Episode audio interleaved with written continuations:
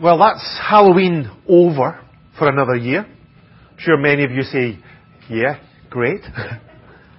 but that, mean, that means that we know what this means, don't we? It means that we have now entered the run up to Christmas. If you haven't already, if they haven't already done so, the shops will be gearing up for the big day.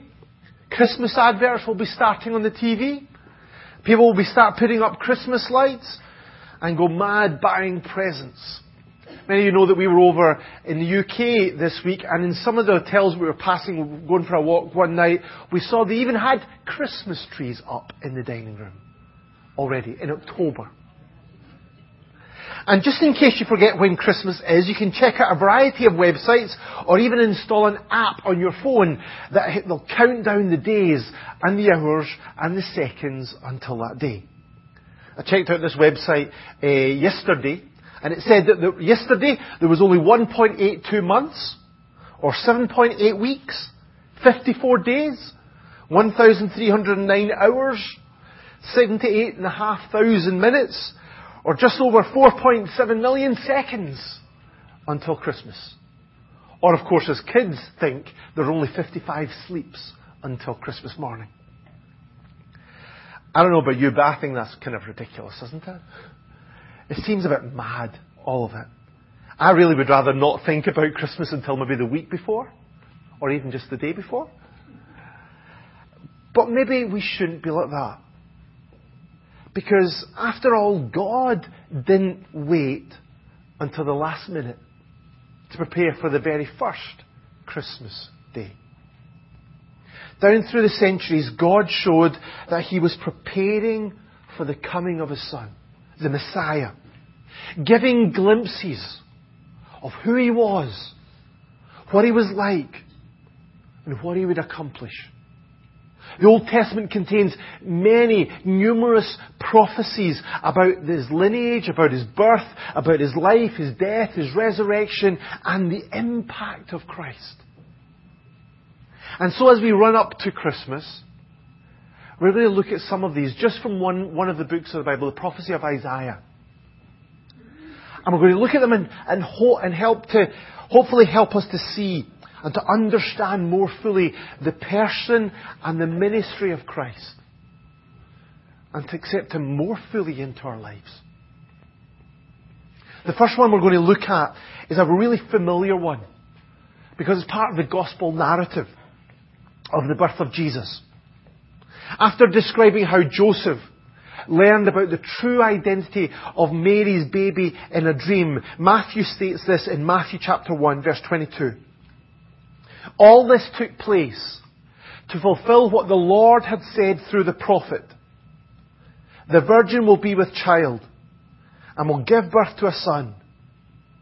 And they will call him Emmanuel, which means God with us.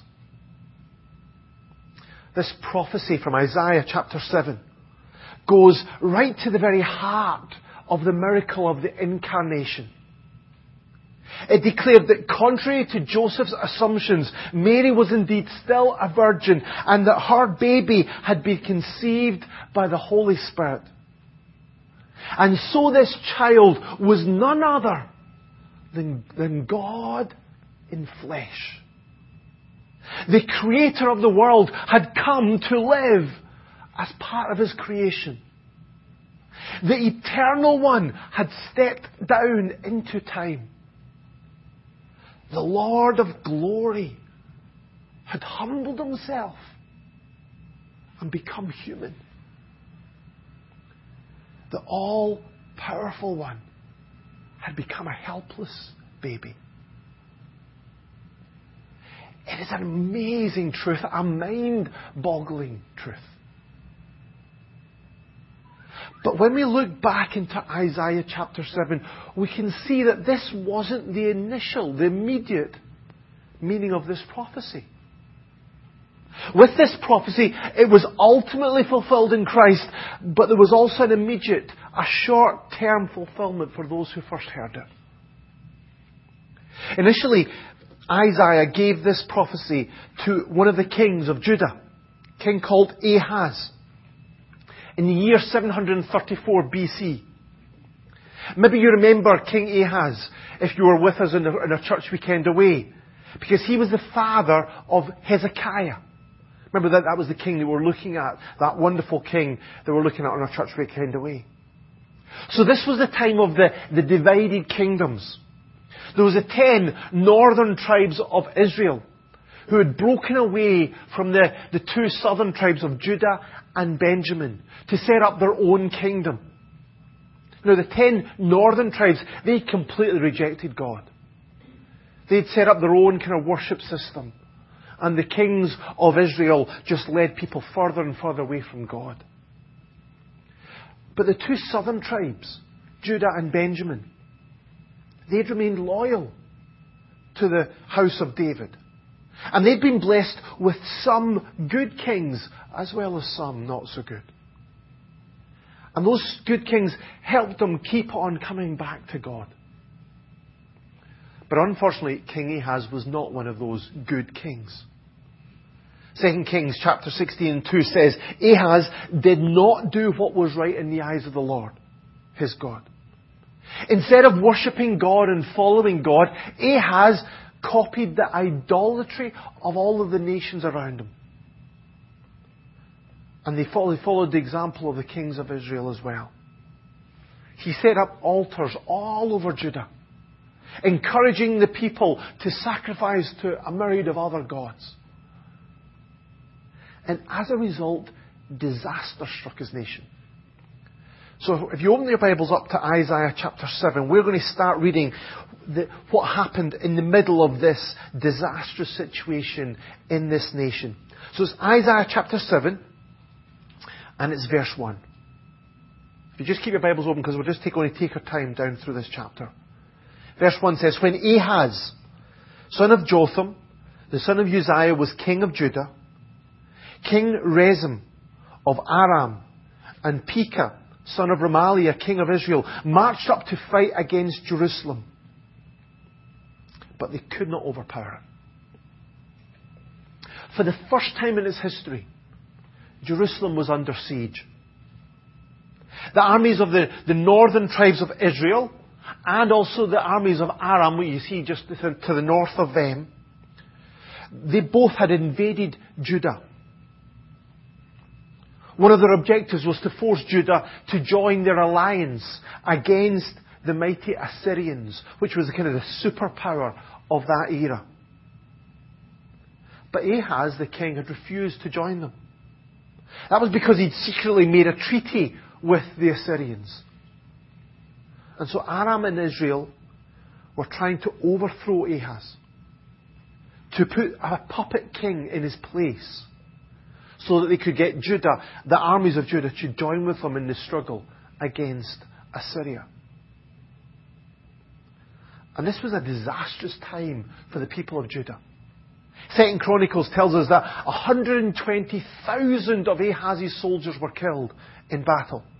Many others were taken captive, and even some of the cities of Judah were captured uh, uh, and, uh, and kept by the other invaders. Now the invaders were surrounding Jerusalem, the capital city. Although they, they were struggling to overpower the city, the nation of Judah looked doomed. And this is what verse 2 says. Now the house of David was told Aram had allied itself with Ephraim, which is another name for Israel, the northern tribes. So the hearts of Ahaz and his people were shaken as the forests are shaken by the wind. The situation looked hopeless. Their courage was completely gone. These people were absolutely terrified. The situation was completely beyond what they could cope with. But it was into this very situation that God sent his prophet, his messenger, his spokesman, Isaiah, with a message of hope. Look at verse 3, please. Then the Lord said to Isaiah, Go out, you and your son Shear Jashub, to meet Ahaz at the end of the aqueduct of the upper pool on the road to the washerman's field. This upper pool was a reservoir, uh, providing water for the city. So Ahaz was probably inspecting it to make sure that the city would have an adequate water supply as they were under siege with the invading armies. But that day, King Ahaz got much more than he expected. We'll continue reading. Verse 4. Say to him, Be careful, keep calm, and don't be afraid. Do not lose heart because of these two smouldering stubs of firewood, because of the fierce anger of Rezin and Aram the son, and of the son of Remaliah. Kings of Aram and Israel didn't seem like smouldering stubs of firewood at that time. You can imagine they were look, anybody in Jerusalem could look out and see these massive armies right on their doorstep. They looked more like forest fires that were threatening to consume, to completely overwhelm Judah. But God's message was clear in this situation. Keep calm. Don't give in to fear. Don't panic. Just be quiet and do nothing. Considering the desperate situation they faced, this seemed like a ridiculous command. You ever been really worried about something and somebody said, Don't worry, keep calm? That really helps, doesn't it? But this was not an unreasonable thing to say. Because this wasn't just an empty, oh, don't worry, it'll be all okay. This was based on what God was going to do. Verse 5. Aram, Ephraim, and Remaliah's son have plotted your ruin, saying, Let us invade Judah, let us tear it apart, and divide it among ourselves, and make the son of Tabeel king over it. Yet this is what the sovereign Lord says. It will not take place. It will not happen. For the head of Aram is Damascus, and the head of Damascus is only Rezin. Within 65 years, Ephraim will be too shattered to be a people. The head of Ephraim is Samaria, and the head of Samaria is only Remaliah's son. If you do not stand firm in your faith, you will not stand at all.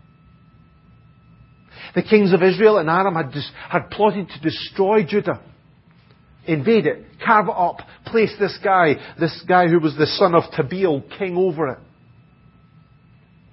But God promised that it wasn't going to happen. God promised it wasn't going to take place. In fact, he said within 65 years, Ephraim was going to be too shattered to be a people. This massive army on their doorstep wouldn't even be recognized as a nation anymore. It came true in 722 BC.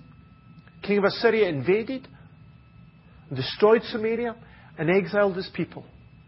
Then in 670 BC, 65 years after this prophecy, he, uh, the king of Assyria imported foreign settlers into the land of Samaria, into the area of the northern kingdom, and destroying all hope that this kingdom would be re-established.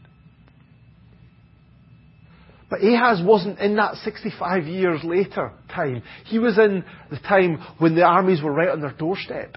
So why could Ahaz keep calm? Why could he not be overwhelmed with fear? Well, it was because of the one who promised this. In verse 7, yet this is what the sovereign Lord says. Those who opposed Judah, that was only Rezin. That was only Pekah. That was only men. But the one who declared it wasn't going to take place, that was the sovereign Lord. That was the one who was truly in charge.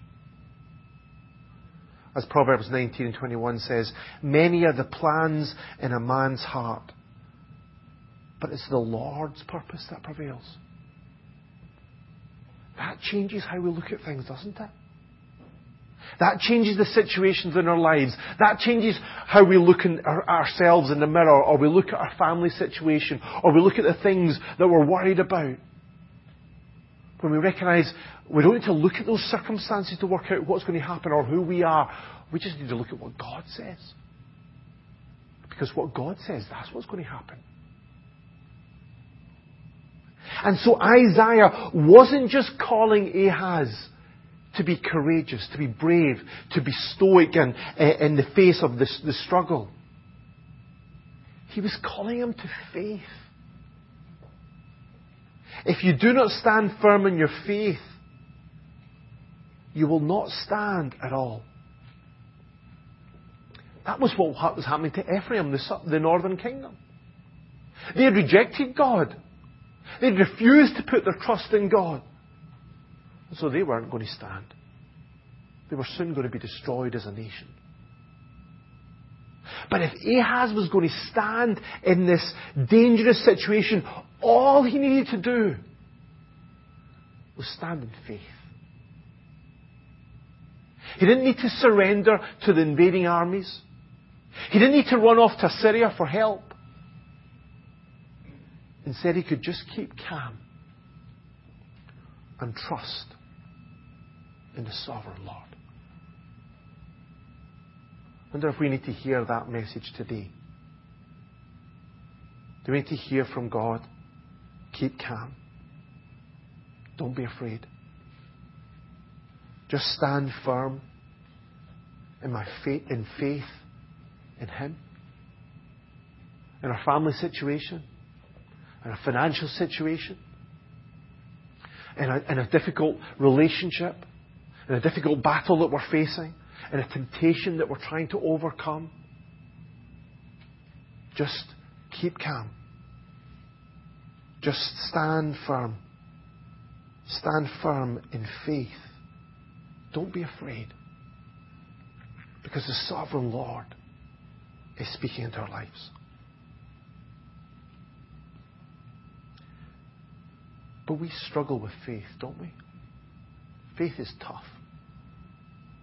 We find it so hard to trust in God, to let go and let God be in charge of our lives.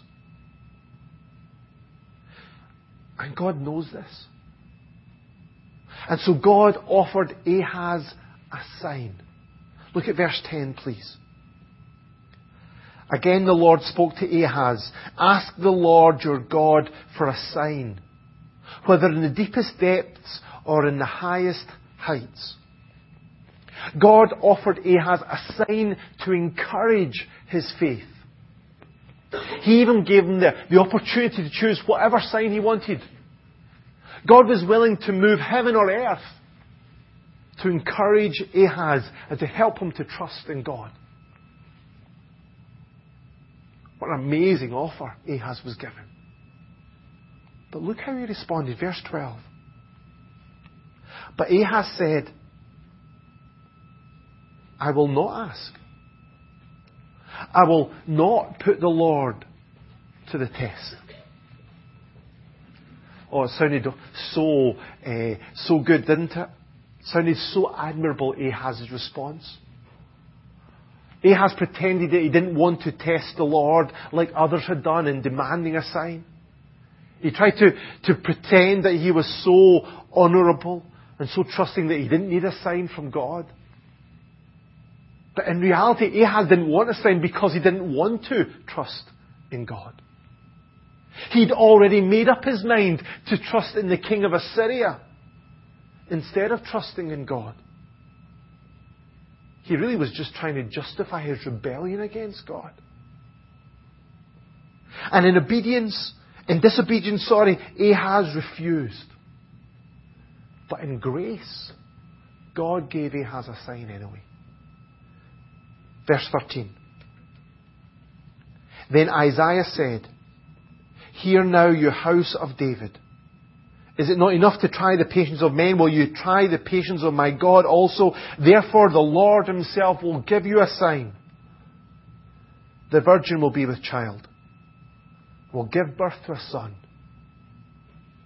and will call him Emmanuel. As I've already mentioned, the ultimate fulfillment of this was Mary, giving birth to Jesus when she was still a virgin. But the immediate fulfillment of this prophecy required an event more contemporary with Ahaz at the same time as Ahaz. This was supposed to be a sign that was going to encourage Ahaz to faith. Something that he would see and something that would encourage him to trust in God in this situation. The sign was that a woman who at that time was unmarried would soon get married, would conceive, would give birth to a son, and would call him Emmanuel. Now today, nobody's really sure who this woman was. There are lots of different suggestions by different scholars about who this woman could be. We don't know who, who she was. But it seems clear that Ahaz knew who she was. Because he would see this sign, he would see this reality, and he would be encouraged to trust in the Lord. The child's name would be Emmanuel, which means God with us. Even though his people had rejected him, God hadn't abandoned them. Even though their suffering at that moment was of their own making, he still wanted to be with them. He knew about the difficulties that they were going through. He understood their fears and their concerns. He felt their pain. And he cared about them so much that he was willing to come and enter into their sufferings and their struggles. He was wanting to be the God who was with them. And this is what Jesus did. The Word became flesh and made his dwelling among us. He came into a world of disobedience and disaster, a world where people had rejected God and we're suffering, and we're suffering the consequences of that disobedience. But He came to be with His people. If you're like me, then sometimes we can be tempted to think that because our lives are so messed up, that God would not want to have anything to do with us. That we've fallen away from His plan so far that He would just want to be short of us. But the sign of Emmanuel, both the immediate and the ultimate fulfillment, tells us that even although we've all messed up, and even although we live in a world that's truly messed up, God still wants to be with us. He wants to share in our struggles and in our suffering. He wants to walk with us in our suffering and in our joy. God wants to live with us. But this child wasn't only a, a sign of God's presence. He'd also be a sign of God's deliverance. If you look at verse 15 of Isaiah chapter 7, about this child, he will eat curds and honey when he knows enough to reject the wrong and choose the right. Curds and honey doesn't sound very tasty, does it? It's actually the food of poverty. It's a monotonous diet of hard times. Curds, because when young animals die, there's a surplus of milk and the uncultivated land of a difficult time produces an abundance of honey.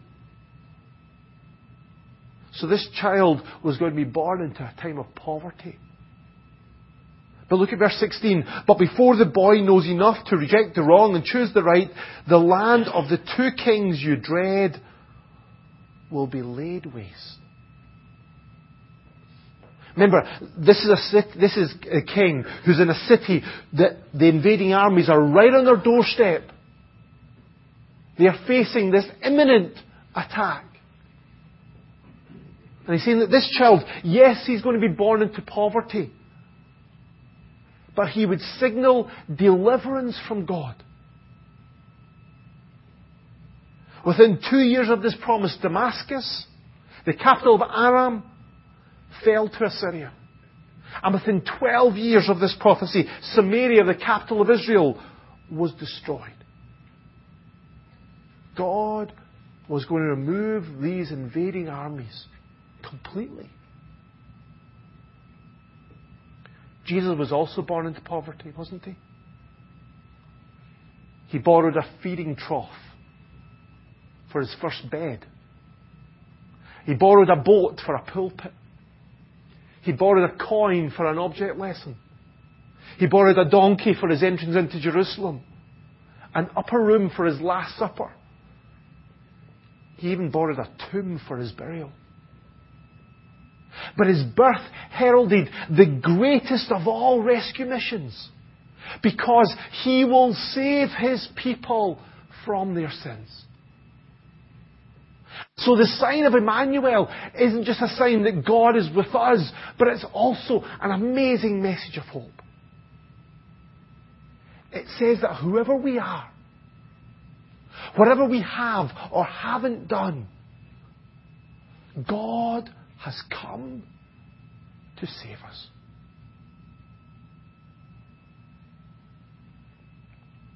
But this child was not only a sign of God's presence and a sign of God's deliverance. He was also going to be a reminder of the reality of God's coming judgment.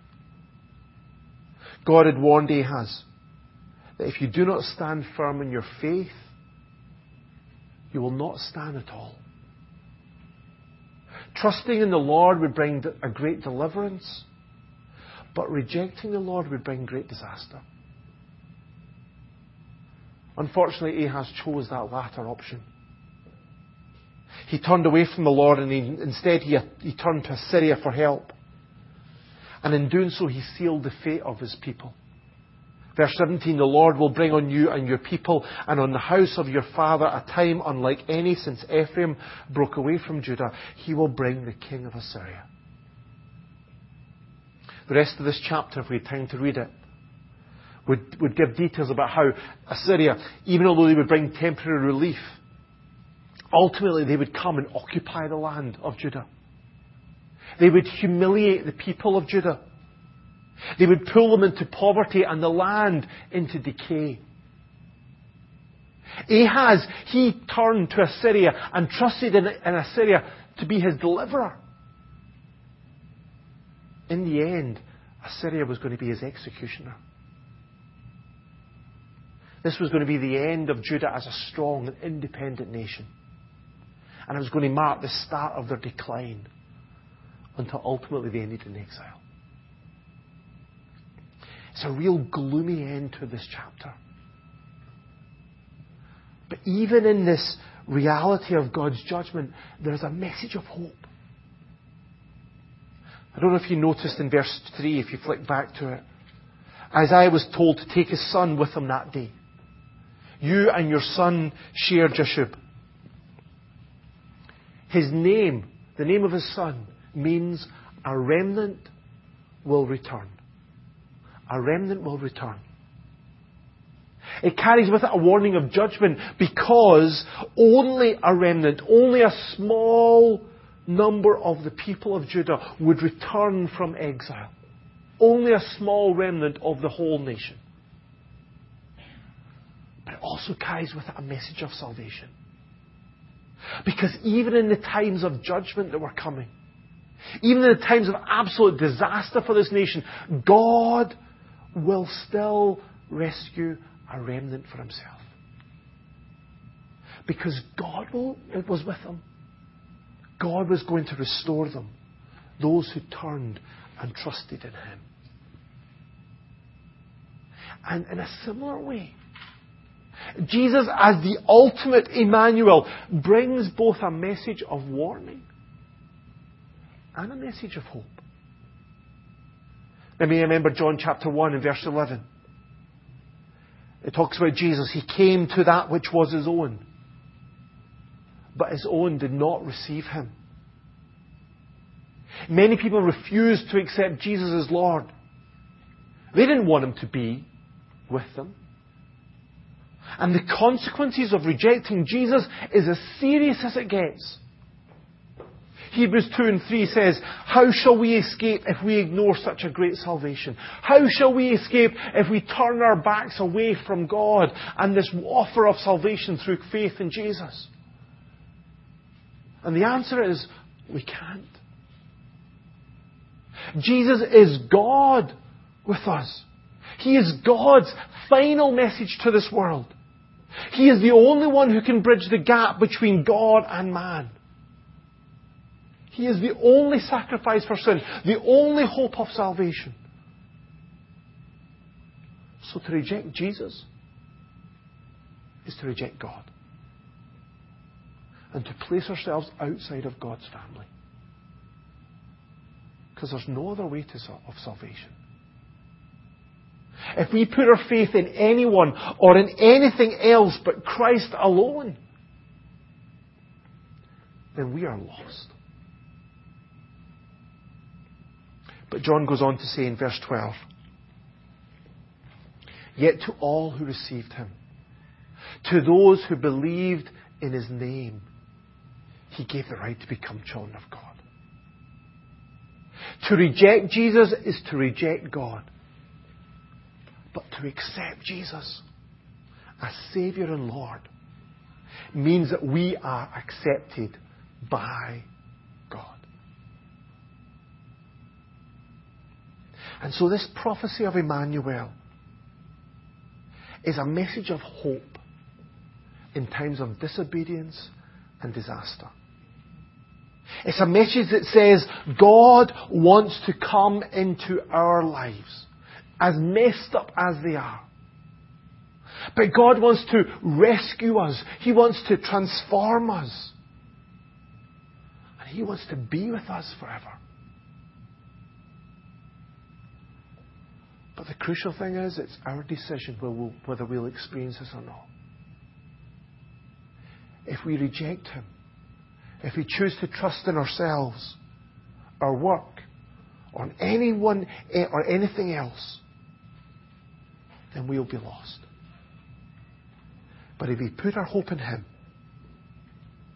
then He will be our Saviour.